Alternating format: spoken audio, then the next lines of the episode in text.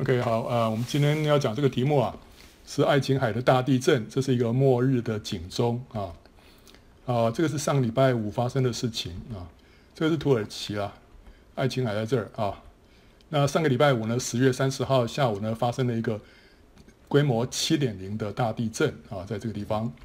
那这个地方靠近土耳其的第三大城，叫做伊兹密尔啊。 它那边有两百五十万人，它是第三大城，仅次于哪个？仅次于第一大城伊斯坦堡啊，将近一千五百万人。第二大城是他们的首都安卡拉，大概三百五十万人啊。好，所以这个第三大城呢，受到很大的这个冲击啊。好，现在来看大家看这个第一个点，那个第一个这个 video 哈。Allah deprem oluyor, deprem oluyor.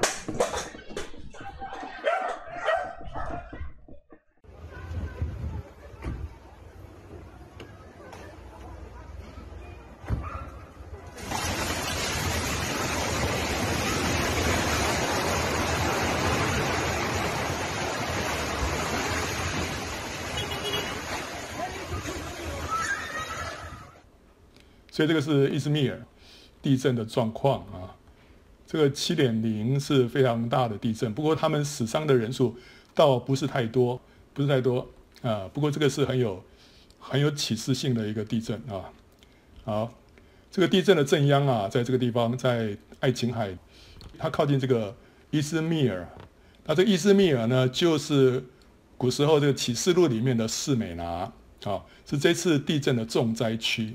可是地震的这个震央其实更靠近已经荒废了五个世纪之久的以弗所，以弗所在这下面。你看那个以弗所跟这个震央更近，对不对啊？以弗所现在都是废墟了，呃，这些观光客去那边看而已啦。这个是雅典米女神神庙的遗址啊，那这个是那个剧场啊，那时候曾经发生暴乱啊，保罗差一点差一点丧命啊，在这个剧场。然后呢，还有一个图书馆啊，这个都是。 观光客现在去看的都是废墟啊，所以那边也没有什么居民，所以这次的地震啊，并没有在那边造成太大的冲击，这些古迹大概还在啊。好，那是因为这个伊兹密尔那边人口比较稠密，所以损伤比较大啊。好，我们看到这个启示录里面有提到七个教会，都是沿着这一条线啊，从以弗所、士美拿，然后第三个提到别加摩，第四个是推雅推拉。 第五个是萨迪，第六个是菲拉铁菲，第七个是老底嘉。你看到这个七个教会刚好在一条线上啊，好像一串珍珠或者是一列火车。那拔摩海岛在南边这儿啊 ，OK， 所以这个地震发生的这个地点啊，就是启示录的这个舞台啊，启示录的这个地理背景啊，就在这个地方啊。好，这个世界这么大，这个时候强震却发生在启示录的舞台上。 规模呢又是什么 七点零 呃 七点零 你就会说嗯 七点零 很大对，可是奇妙的是它不是 六点九 它不是 七点一 它是刚好 七点零。启示录里面充满了七，有没有？七个教会，七个灯台啊，七号七晚，七个印，这个幕后七年，所以里面充满了七。结果现在发生了一个 七点零 的地震，你会发觉说这是偶然吗？啊？ 那你说这个土耳其，土耳其其实这个地方常常发生地震啊，但是呢，发生在这个启示录的这个七个教会的区域啊，倒还是不多啊。这次又刚好发生在这儿啊，所以这个是具有一个什么末世警钟的强烈意涵。以弗所是启示录七个教会之首，就好像是一列火车的火车头，又好像是这个末后七年的头。那现在强震呢，击打到这个以弗所。 击倒到这个七个教会之头啊，就好像是在预告什么？预告末后七年即将就要开始了。现在灾难要临到这末后七年的第一年了，天使要吹响七个号了啊！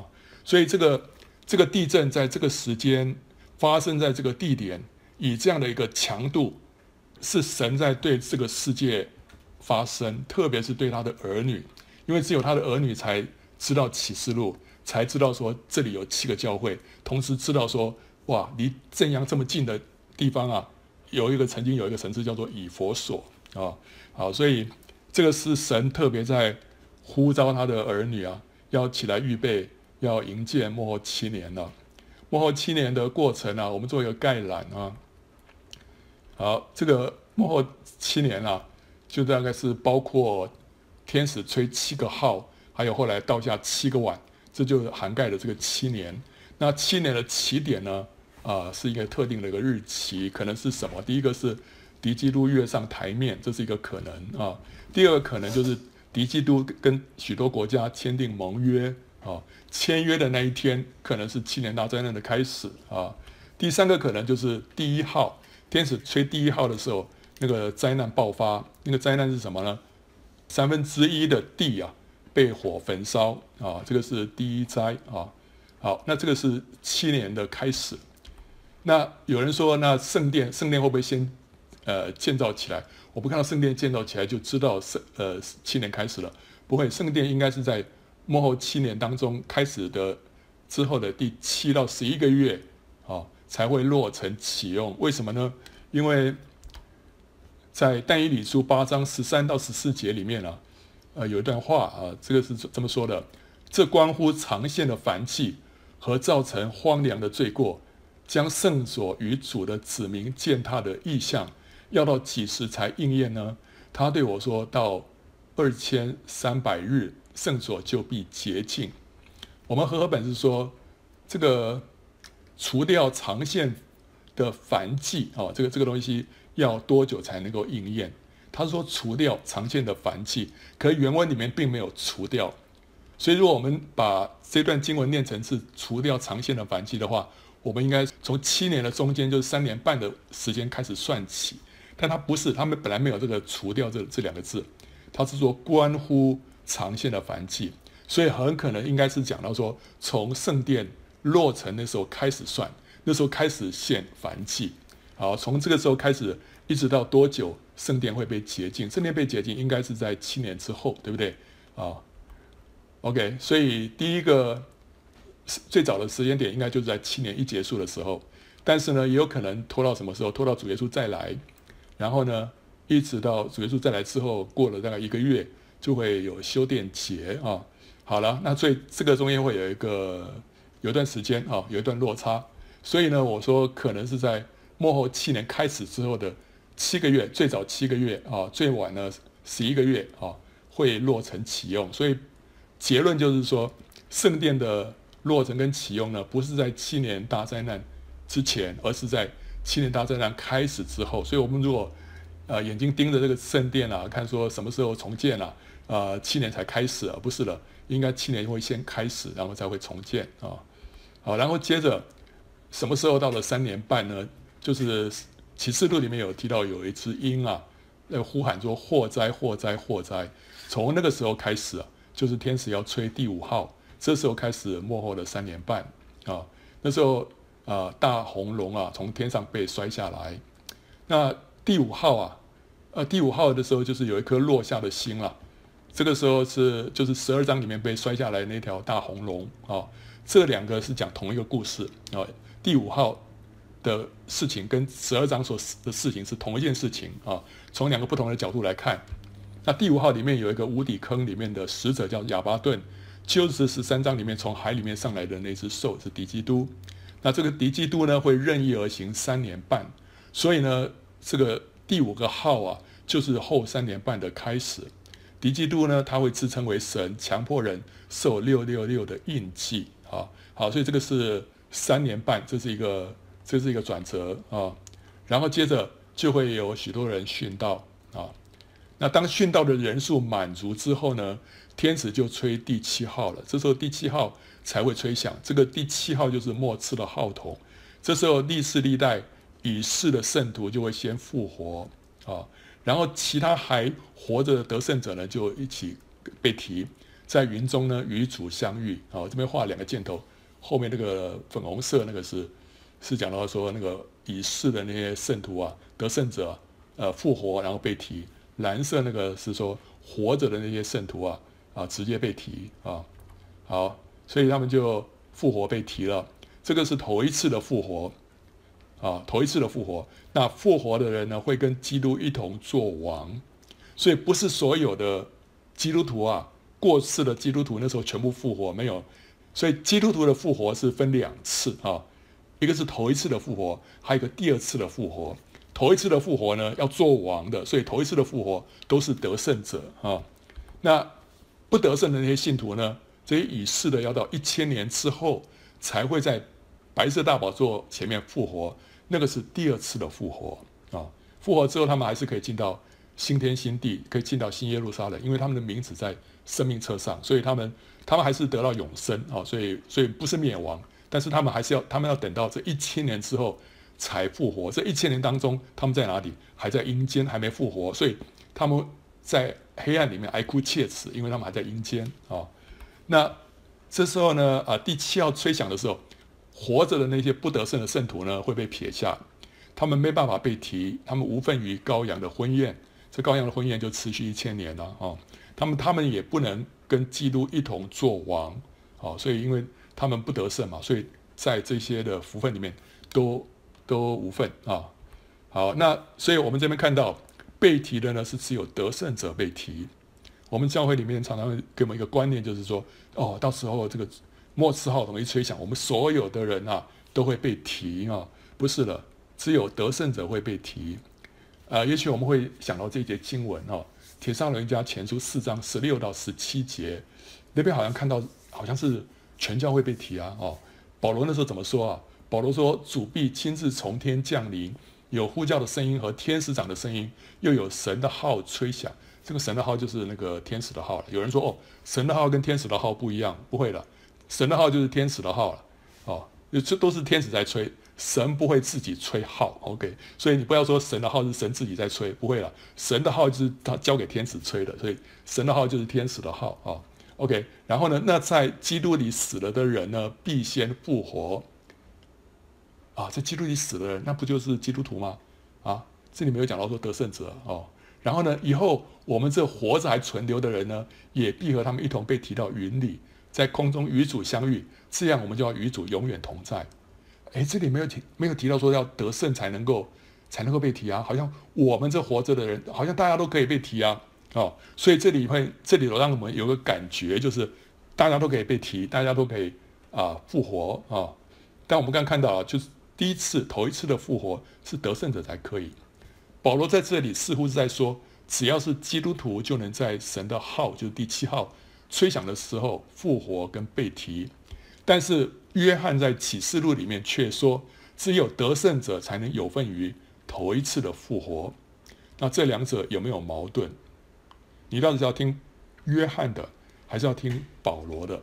保罗说大家都可以被提啊，约翰说只有得胜者被提啊，那到底怎么回事啊 ？OK， 我们看到圣经里面有一个原则啊，什么原则？就当先知在眺望未来的时候，就好像我们在看远山，我们只看到绵延一片啊，哇，就是一片啊，我们不，我们不知道说这个山跟山之间啊，还隔着山谷，我们需要走近观看啊。才能够看清里面的细节，啊 ，OK， 所以先知这个古时候的先知，他有时候把把这个未来要发生的事情啊，好几件事情都把它看作在一起，所以他有第一次的应验、第二次的应验、啊近期的应验、远期的应验，他都把它看在一起了，所以所以其实它中间有是有有一些间隔的啊。那例如啦，举一个例子哈，以赛亚书六十五章那边有提到说啊，看啊，我造新天新地。从前的事不再被纪念，也不再追想啊。这边提到说新天新地啊，然后呢，其中怎么样？必没有数日夭亡的婴孩，也没有寿数不满的老者，因为百岁死的人算孩童，有百岁死的罪人算被咒诅。所以在这边提到说什么？那里头都是长寿啊，长寿。但是怎么样？还是会有死啊，但是是长寿啊。OK， 但是问题是，其实新天新地里面。没有死亡了，因为死亡已经被丢进硫磺火湖里面去了，所以那时候已经没有死亡了。那怎么还会有还有这种百岁死的？这是怎么回事？以赛亚他所看到人都很长寿这个景象呢，其实是千禧年的光景啊。好了，千禧年里面会有长寿啊，但是呢，新天新地是没有死亡的。那以赛亚他把新天新地跟千禧年呢看作是一样，因为他老远远远的看嘛，所以这两座山呢，都现在看起来是重叠了哦，是一样的。所以这个就是这个道理。所以我们需要到启示录的时候才知道说哦。原来千禧年跟新天新地是不一样的啊，所以我们需要近一点看才知道。那现在一样啊，呃，圣经里面对一项真理的启示，它是逐步展开的。保罗呢，他远远看到末次号筒吹响的时候呢，他看到哇，有无数的信徒复活被提，这个是保罗所看到的，所以他写下来。哇，那时候我们很都要被提啊。但是约翰呢，他是走近一看啊。约翰写启示录的时候，已经是保罗那之后几十年了。那时候他神带领他看到末世的那些异象，看得更近，他才发现说啊，原来是只有得胜者才复活被提啊。OK， 所以一个是远远远的看，一个是比较近的看，所以你要根据哪一个啊？这时候我们就要以末后的跟比较详细的启示为准，不然两者的说法就会互相矛盾。所以这时候你要你要。根据谁啊？就是根据约翰所讲的，只有得胜者被提哦，不是所有的人被提。保罗看到好多人被提啊，哦，他也不知道说当中这原来还有这个讲究，是得胜者跟不得胜者，不得胜者不能被提的。其实主耶稣是有提到了，主耶稣有说啊，那时两个人在田里，取去一个撇下一个；两个女人推磨，取去一个撇下一个。所以呢，你们要警醒，因为不知道你们的主是哪一天来到啊。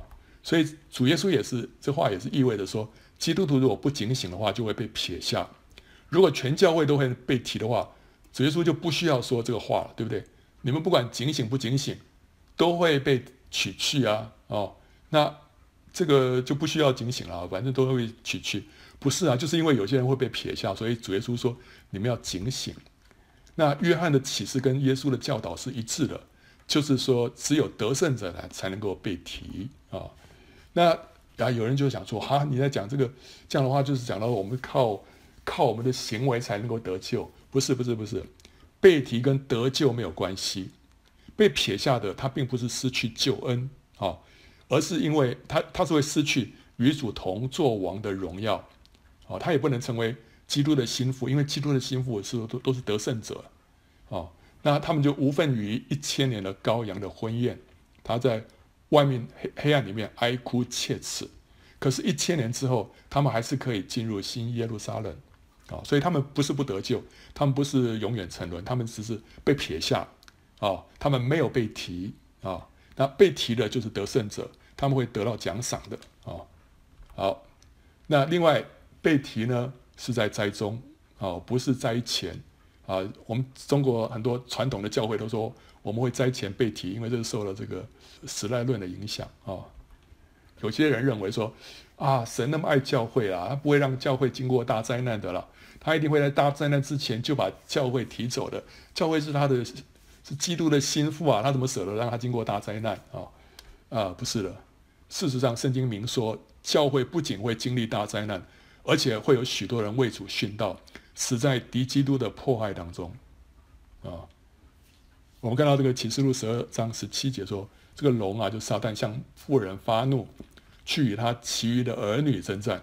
这个其余的儿女就是那些得胜者。为什么？这些儿女就是那守神诫命、为耶稣做见证的。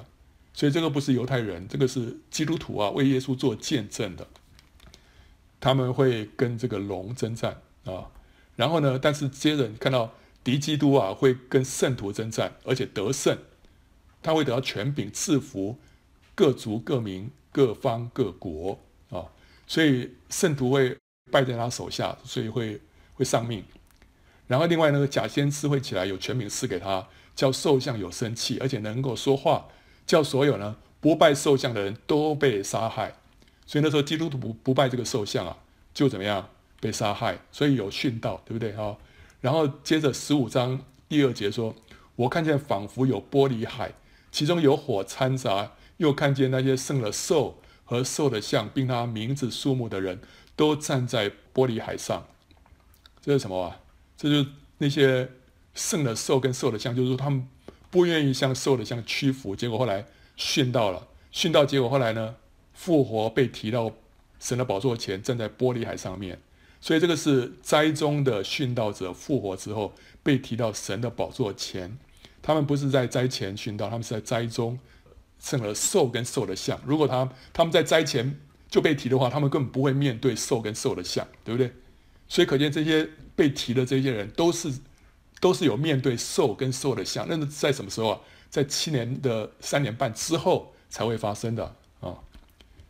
所以我们根据第五印啊，那边天使说啊，这个殉道的人数必须先满足之后，全部的殉道者才会复活。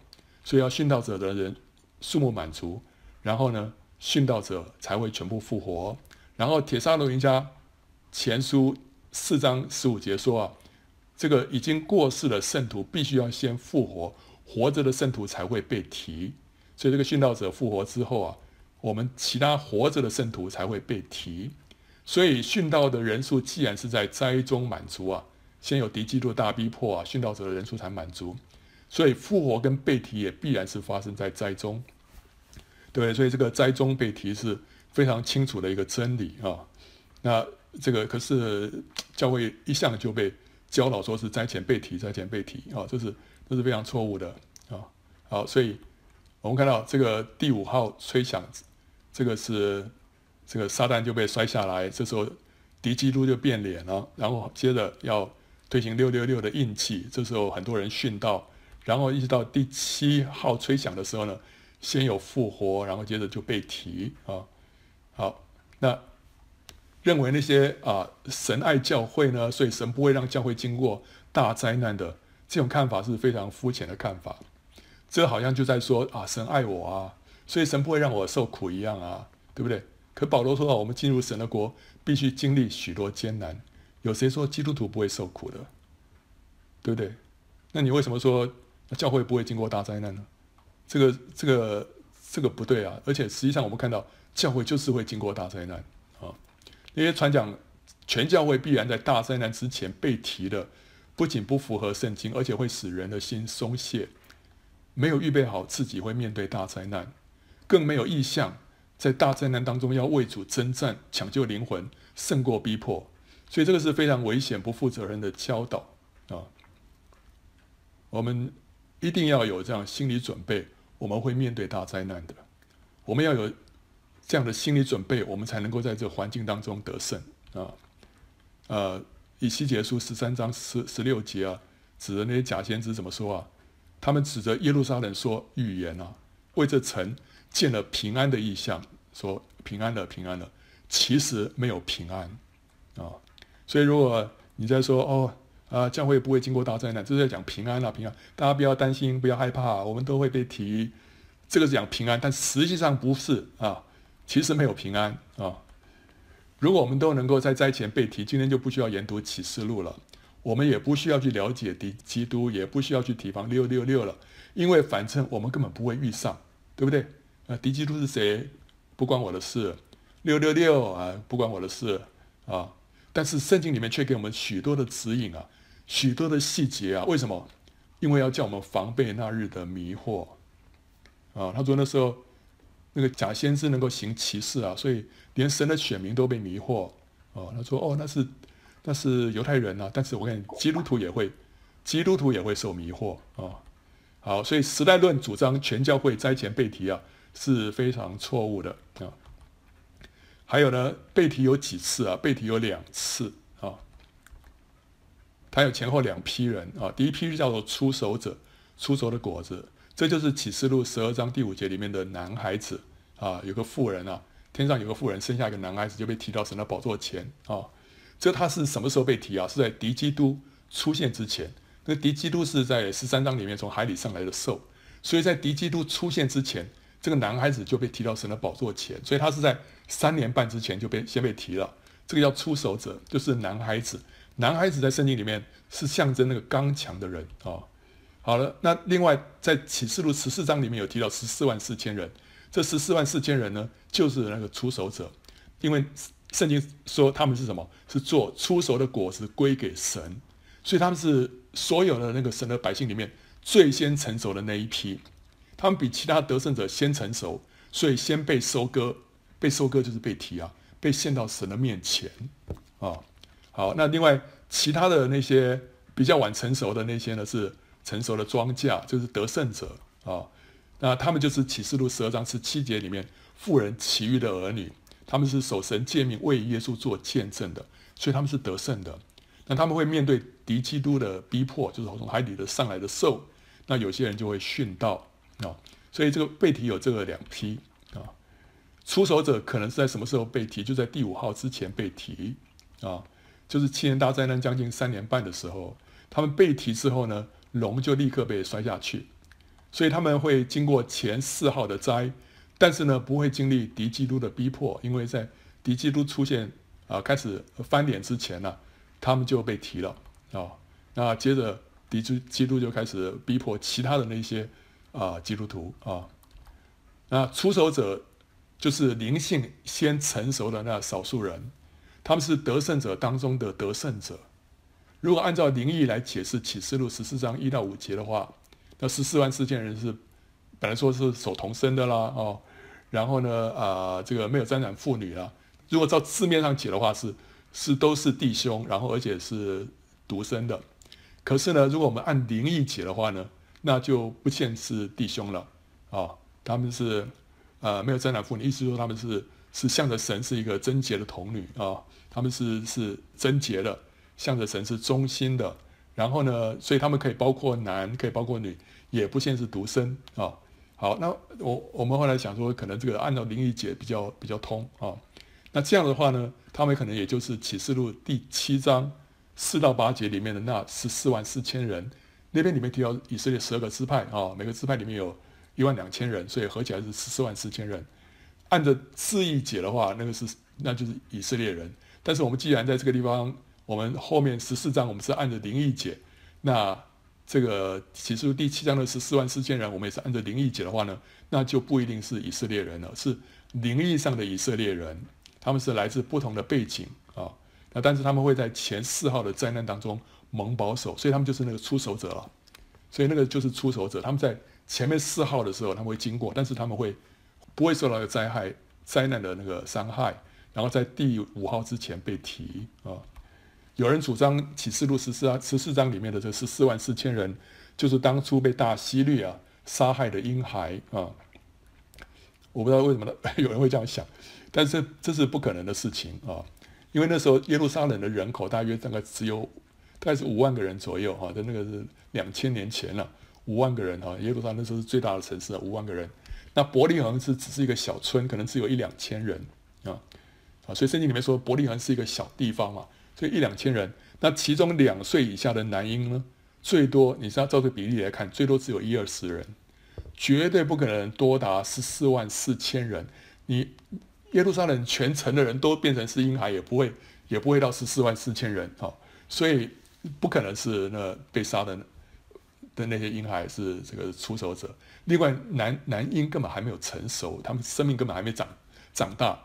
怎么会是出熟的果子？这也是说不通，对不对？出熟果子说是比别人都先成熟了，男婴根本还没有成熟嘛，这个，所以，所以这个这种说法是不合理的啊。好，那 OK， 那第二批被提的是谁呢？就是得胜者啊。那被提这个得胜者被提是在第七号的时候，就是号筒末次吹响的时候啊，这时候他们被复活被提。那呃，启示录第十章第七节说了。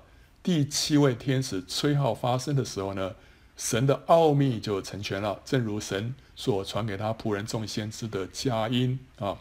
好，所以第七七个天使吹号的时候呢，有一个事情呃发生什么，就是神的奥秘就成全了。那这个奥秘是什么奥秘啊？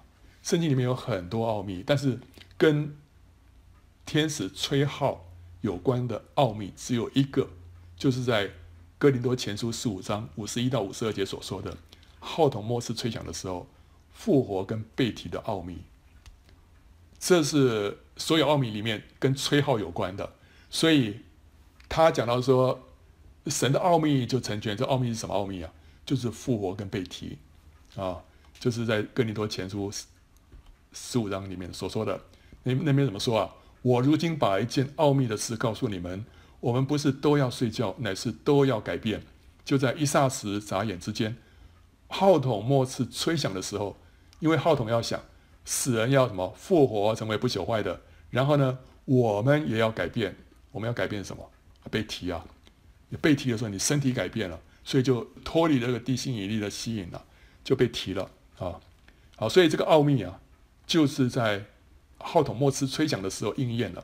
这个奥秘就是复活跟被提，所以第七号就是我们得胜者复活跟被提的时刻啊！这是非常清楚的一个圣经里面的启示啊！所以复活被提不是在不是在别的时刻，就就是在第七号啊，不是在灾前，乃是在灾中啊！好，所以我们看到被提有两两批啦，第一批是叫做出手者，就是出手的果子，他们是从人间买来的，做出手的果子归于神和羔羊，这就那十四万四千人啊。好，那第二批呢是叫做得胜者，他们是什么？是收割的庄稼啊。这个在十四章啊，同样是在启示录十四章，在十六节他说啊，那坐在云上的就把镰刀扔在地上。地上的什么庄稼就被收割了，所以神先得到那出熟的果子之后，接着呢就会丢下那块镰刀，把地上的庄稼收割。那庄稼就是什么？剩下的那些得胜者，那是大批的人呐、啊，那时候都会被提啊。那这当中啊，从这个出熟的果子被提之后，一直到庄稼收割啊，这当中就是很多殉道啊，很多人殉道。那时候是敌基督的逼迫。这都是很大的一个苦难，但是苦难呢，会促使庄稼成熟。这苦难呢，就像是那个烈日的曝晒，让那些庄稼很快的，就是本来是不冷不热的哈，本来是这个贪爱世界的，哇，这个灾难一来啊，逼迫一来啊，让他们的信仰变成被炼尽过了。所以那时候，这苦难会促使庄稼成熟啊，好，所以。到底第七号吹响的时候，会不会有那些那些啊还不得胜的啊？不知道啊。照主主耶稣的话说，还是取去一个撇下一个，可能还是有人就是就是不得胜啊，被撇下了。但是有很多人本来是不得胜的，经过这苦难的时候，他们就加速的成熟啊。不然的话，照今天的这个我们看教会的光景，教会里面有多少是得胜者啊？十个里面大概只有一个吧，两个，对不对？其他人都是。都软弱啊，对不对哦？然后爱世界啦，哦，属肉体啦，多半的还是不得胜嘛，对不对？但是这个苦难啊，会让许多人醒悟过来哦。那今天神在干嘛？今天神在呼召得胜者啊。这个上个礼拜啊，我们有特别，哦，不是上个礼拜，上一次啊，两个礼拜前，上一次我们有跟大家分析啊，关于主再来的时刻啊。呃，特别有提到，就是说我们要特别注意到明年，明年的十月七号，这是一个观察点啊。我们不是说我们很肯定主什么时候再来啊，我们不是这样讲，我们说我们要观察，对不对啊？那观察点就是明年的十月啊。那这个点，如果的确这个时候这个七年大灾难爆发啊，那这个它的起点确定了，那以后的那个各个时间点。就会跟着确定了，啊，什么时间点啊？你经过一千两百六十天之后，就是三年半。那时候，啊，二零二五年的三月二十号，这时候敌基督会翻脸啊，会立自己的偶像啊。然后呢，再过这个一百五十天，再三百九十一天啊，三百九十一天是一年一个月有一天啊。这样子的话，就是到第七号了。第七号之后就被提了。那这就是二零二六年的九月十二号那一天呢，就是一个吹角节啊。然后呢，再往下啊，从这个三年半开始算起，一千两百九十天呢，这时候是一个赎罪日，那就是二零二八年的九月三十号，那就是以色列全家悔改啊。然后呢，一千三百三十五天啊，从这个三年半开始算起，那那时候到等到这一天呢，变为有福，为什么呢？因为那时候主耶稣就公开降临了啊，那是二零二八年的十一月十四号啊。好，所以这些日期是怎么定的呢？就是如果我们观察明年的这个十月七号，真的前后了啊，真的是有真的是有一个很明显的迹象，七年大灾难开始，那后面这些就跟着定了啊。所以这个细节啊，我们就请大家看这个，如果你还没看过的话，就看末后七年何时开始啊。好，所以我们这时候就不能再说那日子那时辰没有人知道了。七年七年的大灾难的这个起始点都知道了，后面怎么会不知道呢？就一定知道的，对不对？你这个日数算一下就知道了，所以我们说不可能知道，不会了，一定会知道哦。所以主耶稣说那日子那时辰没有人知道，那个是有时间性的，那是当时不知道，但是到末后我们一定会知道，对不对？特别是当七年大灾难爆发的时候，我们一定会知道的。过去两千年之间啊，主耶稣没有再来哦，所以神就不会让信徒知道主再来的时间，以免大家就松懈沉睡，对不对？主给你预告就是说我在二零二八年的时候再来，你想说哎呀那时候我都已经不在这个世上了，那我我就不需要担心了，大家就可以松懈沉睡。所以主就主就不让大家知道，神不让大家知道，对不对？因为你这样的话免得你松懈嘛。好了，那现在主真的要来了怎么办呢？主要来了会不会说哎呀就继续不让你知道，免得你这个松懈？不会，现在反而让你知道的话，你就会怎么样加倍的警醒啊。当基督真的要来的时候，神就会让他的子民知道了。为什么呢？因为这样才会使他们格外警醒，远超过毫无所知时候的心态。所以圣经说，家主若知道几今天有谁贼来啊，就必警醒，不容人挖透房屋。这是你们所知道的。你如果知道说那时候主要再来了，你会在沉睡吗？不会啊，你一定要警醒，对不对？哦，所以现在是到末时了，所以神会渐渐的把这些一件一件的启示啊，就揭开来了啊。好，那我们现在就是看明年了。我们我们当然还先观察，对不对？看说是不是真的明年开始。但是这个是一个呃很值得关注的一个点啊。但是另外一方面，我们看到哈，除了那个刚刚说，我们透过圣经里面可以这样子理解，主再来的日子实在是近了之外，神其实也在透过圣灵啊，把关于这个主再来这种感动啊，放在他的众儿女的里面了。现在神正把期望基督再来的心放在他所呼召的得胜者的里面，这是一种从神而来的觉醒跟感动，表明什么？表明是表明你是神所呼召，要预备迎接基督再来，也被邀请参加羔羊婚宴的一般人。有的人没有感觉，真的，你你跟他讲主要再来，他嗤之以鼻啊。虽然是基督徒啊，嗤之以鼻。但是有的人呢，你跟他一讲，他里面马上会会有一个回应，或者甚至于是神自自己感动他的啊。有些人啊，我我是有些网友跟我联系哈，告诉我们他们的一些感动，他们的一些经历啊。有一些人他们说什么，他们他们本来脑海里面从来没有想过基督再来这件事情。他们的教会也从来不教导这方面的事情啊，所以这东西完全不在他的脑海里面的。但是很奇怪的就是说，这一两年当中，他突然对基督的再来生出一个很深刻的迫切感，他知道这不是出于他自己。所以这个是什么？这圣灵在里面的的感动啊。那最近也有一个网友他说，他早上啊，他祷告主啊，他说主啊，你可不可以让我知道我什么时候可以被提啊？结果晚上神就让他看到圣经简报站的末后七年何时开始，神就透过这个来回答他的问题啊。那另外有一对夫妇啊，他有人看了说，看了我们这个什么末后七年何时开始啊，那个弟兄就跟他姊妹啊禁食祷告啊，禁食祷告，他就问主啊，说主啊，你是不是真的要在二零二八年再来？结果主不止一次的回答他们说 yes yes 就是二零二八年。然后后来他们就告告诉我，好了，我我说我我到我里面当然是有这种感动感觉了，但是我不敢说百分之百也没有错，对不对哈？但他们自己弟兄姊妹自己去仰望主，神给他们的回答说是 yes 啊。那有一些人听到主快要再来，他们里面的感动是什么？里面的感觉是什么？是激动欢喜啊！他们不是害怕，他们是激动欢喜，就像是以利沙伯听到玛利亚的声音啊，她腹里的胎儿就欢喜跳动一样啊。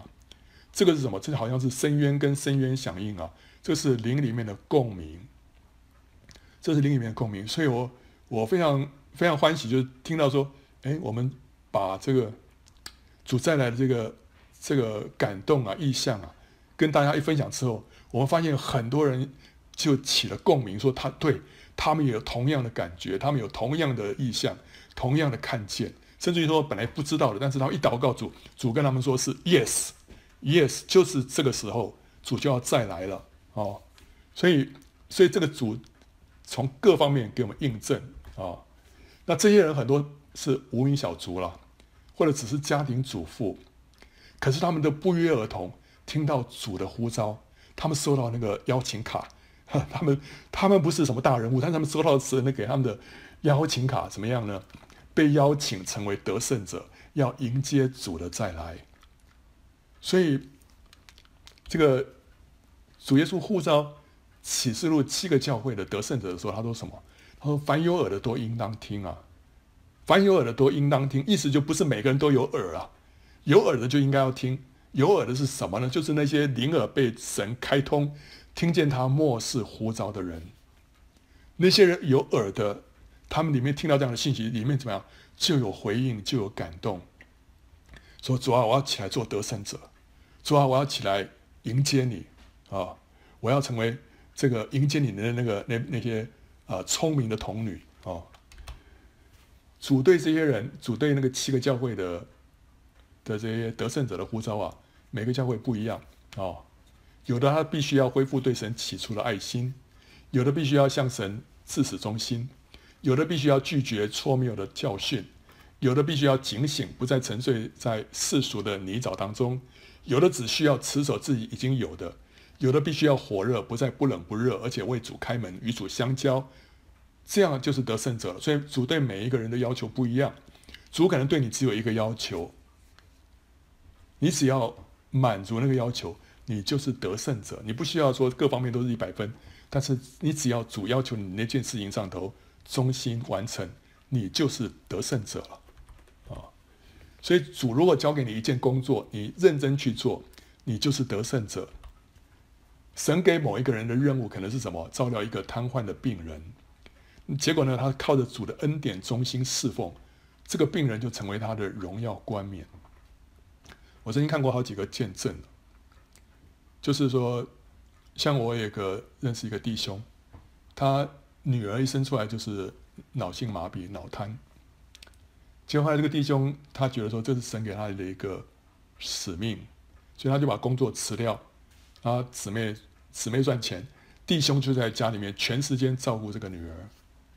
你在想说，哇，那他的一生，这个弟兄的一生就这样子啊，真的叫枉费，对不对？不会，这个如果是神给他的使命，他在这件事情上的忠心，他所得的奖赏是大的。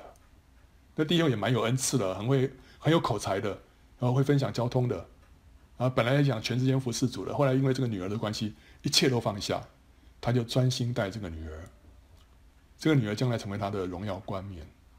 最近我会看到有一个有一个妈妈，因为儿子啊，这个大学一毕业就出车祸，结果呢瘫痪，结果这个儿子体重差不多将近一百公斤，妈妈呢瘦瘦小小的，就他现在每天呢需要给他给他抱起来，从床上抱到轮椅上面去。他说他需要自己要穿着那个护腰啊。然后凭着一股气啊，一一股力量把它抬起来，放在那个那个那个轮椅上面，不然的话他自己会受伤的。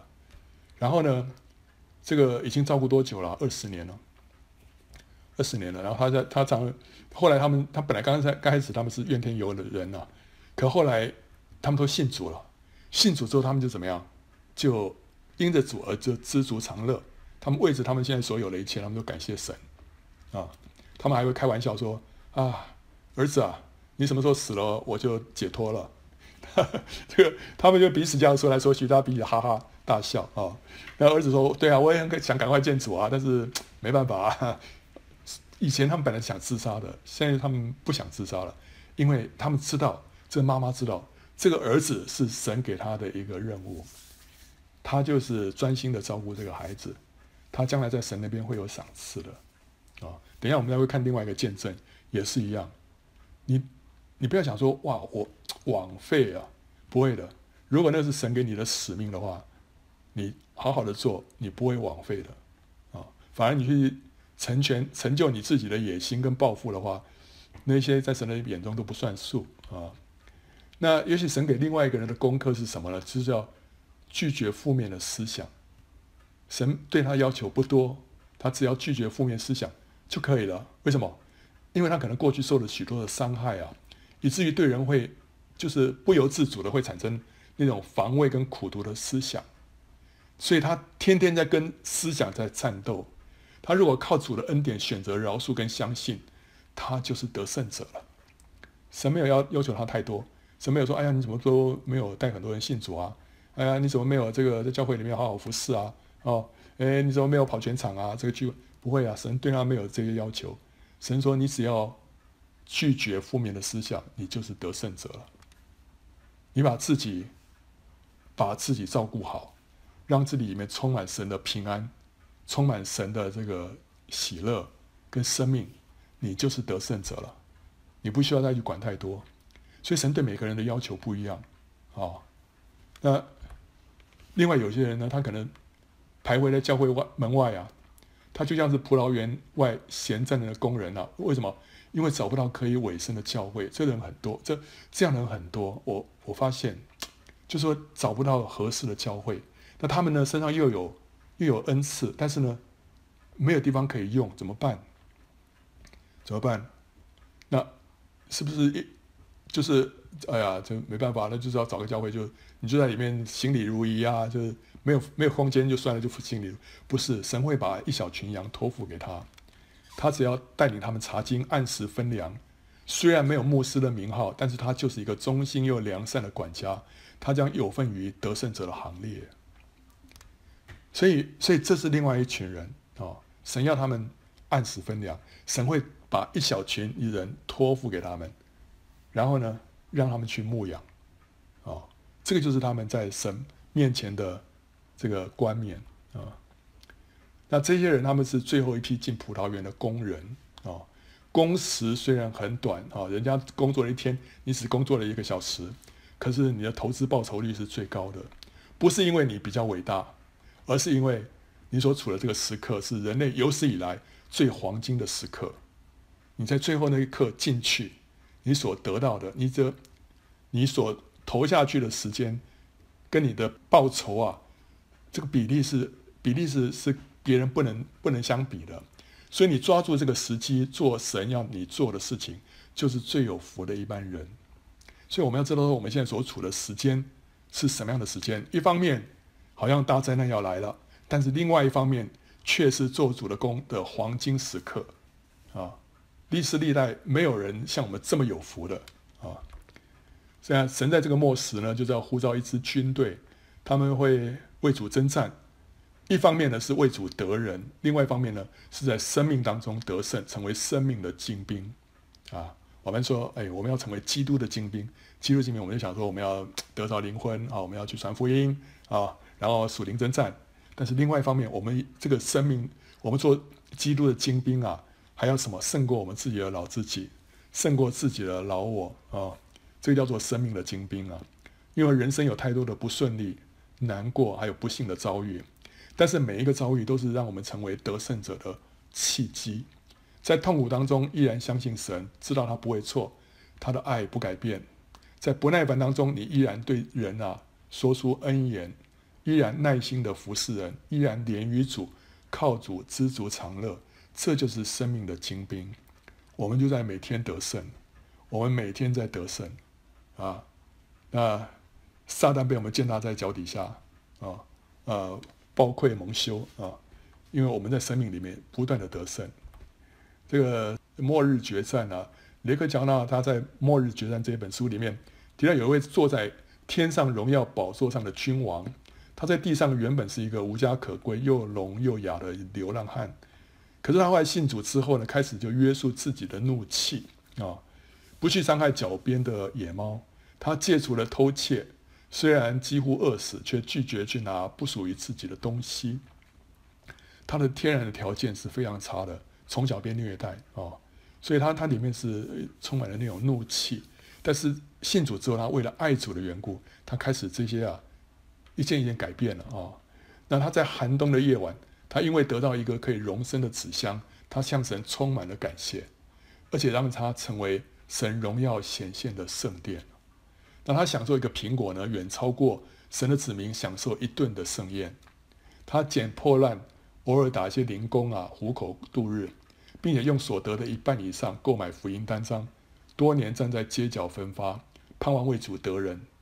结果呢，神让他带领了一个临终的酒鬼归向主啊。那他最后呢，是因为试图救救活一个醉倒在地上的老酒鬼呢，自己却被冻死。所以在神的眼中，他是一个殉道者啊。好，那这个这个人他本来在地上就是卑微无名的，非常非常被人家看不起的。但是你不知道，他有一天在天上，他居然是最荣耀的君王。他得胜就在生命里面得胜啊！你说他结多少果子？就一个啊，一个。你说一个，这样子也能做做那荣耀的君王啊？他是，因为他在生命里面得胜，他在生命里面不断的得胜啊！所以在神的眼中非常的宝贵的。呃，有一部基督教的一个纪录片叫《旷野之歌》啊，现在还没有正式的公开，只是在一些地方有有播映啊。那这个是一个，这是一个什么故事啊？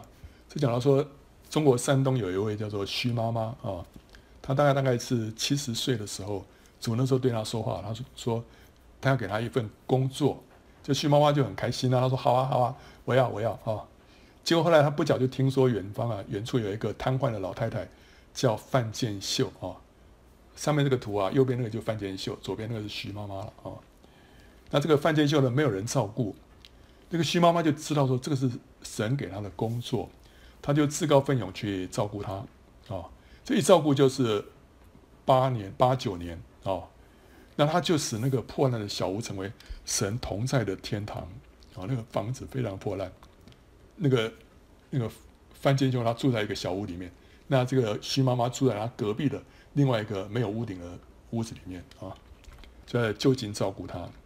那有一个基督徒的摄影师叫杨华宇啊，后来就被神引导啊，然后把徐妈妈的故事拍成纪录片，最后竟然获得了国际基督教影展的最佳导演奖。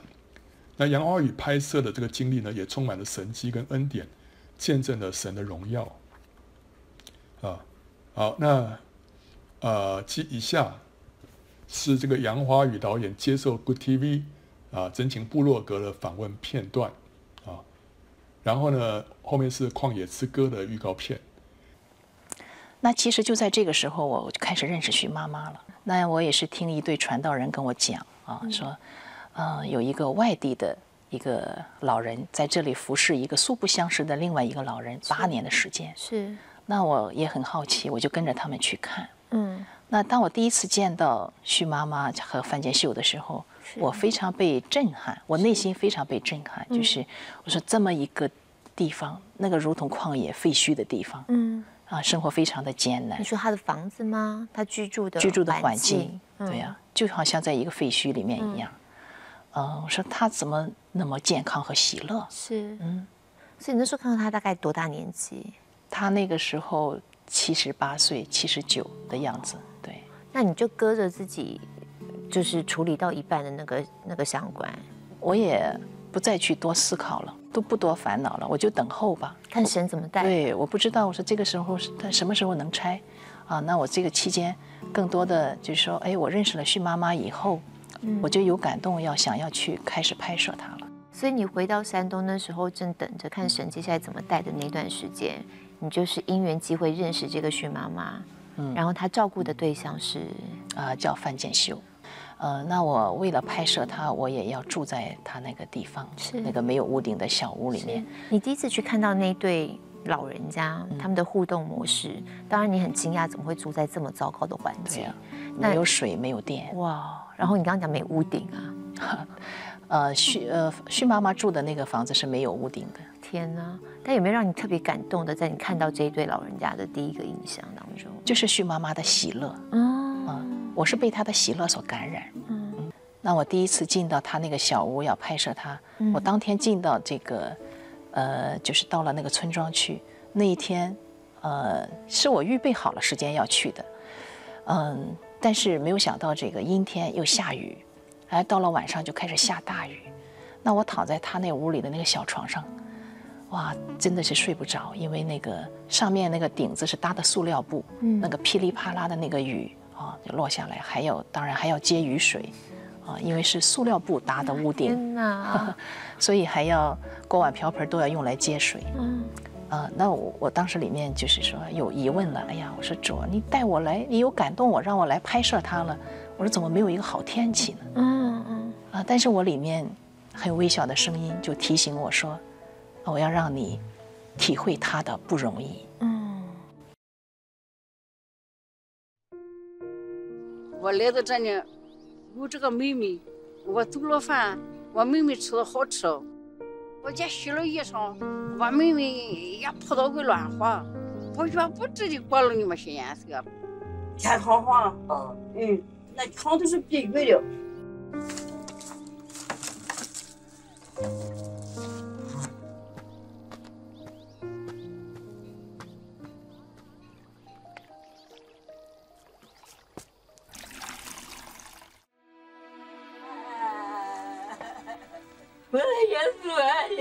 我妹妹学，我妹妹上了大学。我的杨思文，现在让我妹妹回来吧。他没有饭吃，黑夜也白天不出去，黑夜出去赶桃子。这这也来得及不去？你爬。 你爬出来了吗，妹妹啊！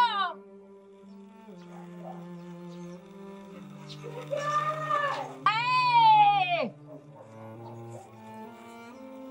我听见你哭了，你别哭。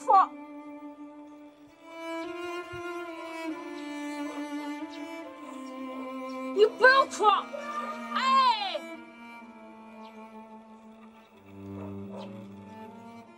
哎呀，一个。 一个学野猪的老妈妈一直对她，哎呀妈，那那个老妈妈对她太好。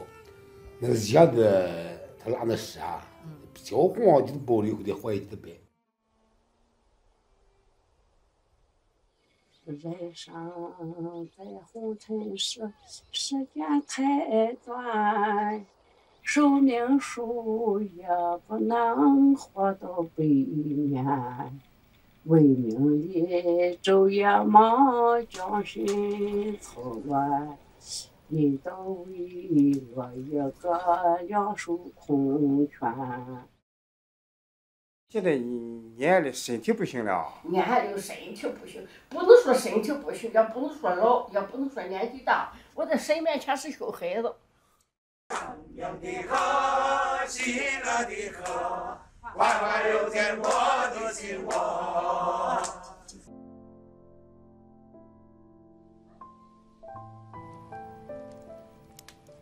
你来他的，咋能打理做工程的人？做工程的人。 俺爹都当上神欢呼，歌颂他名的荣耀，用赞美的言语讲他的荣耀发明。呀，我还能干，我还得当军兵呢。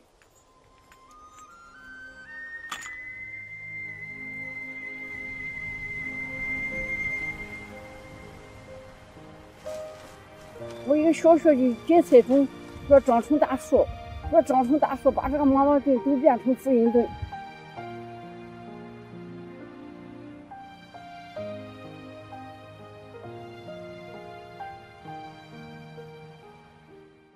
上天堂真有福，今天常思心无，天界都是那金砖铺，天堂门上是珍珠，哈利路亚赞美主，那才是我的家里。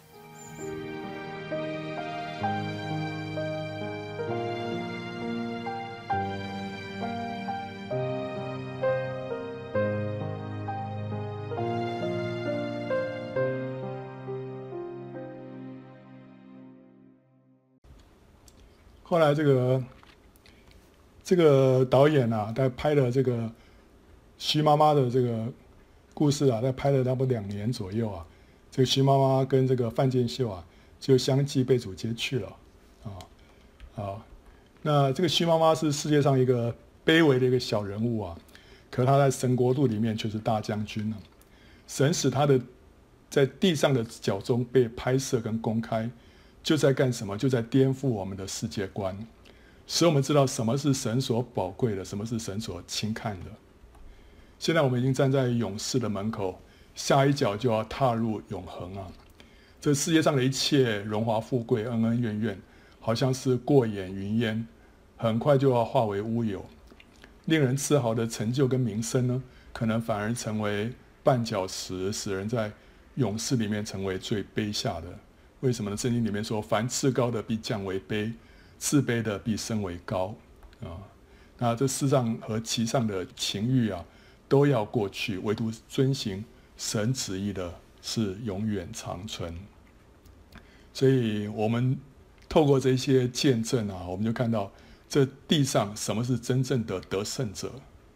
我们里面的那个这个意象啊，我们里面那个标杆啊，要越来越加的清楚。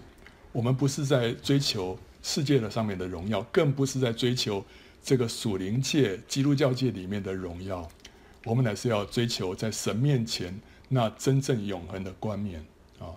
那这些人，像这个徐妈妈也好，刚才讲的那个那个流浪汉也好，其实都是我们的，都是我们的榜样啊！他们真的是在生命里面成为得胜者。OK， 欢迎到圣经简报站观看更多相关的视频和下载 PowerPoint 档。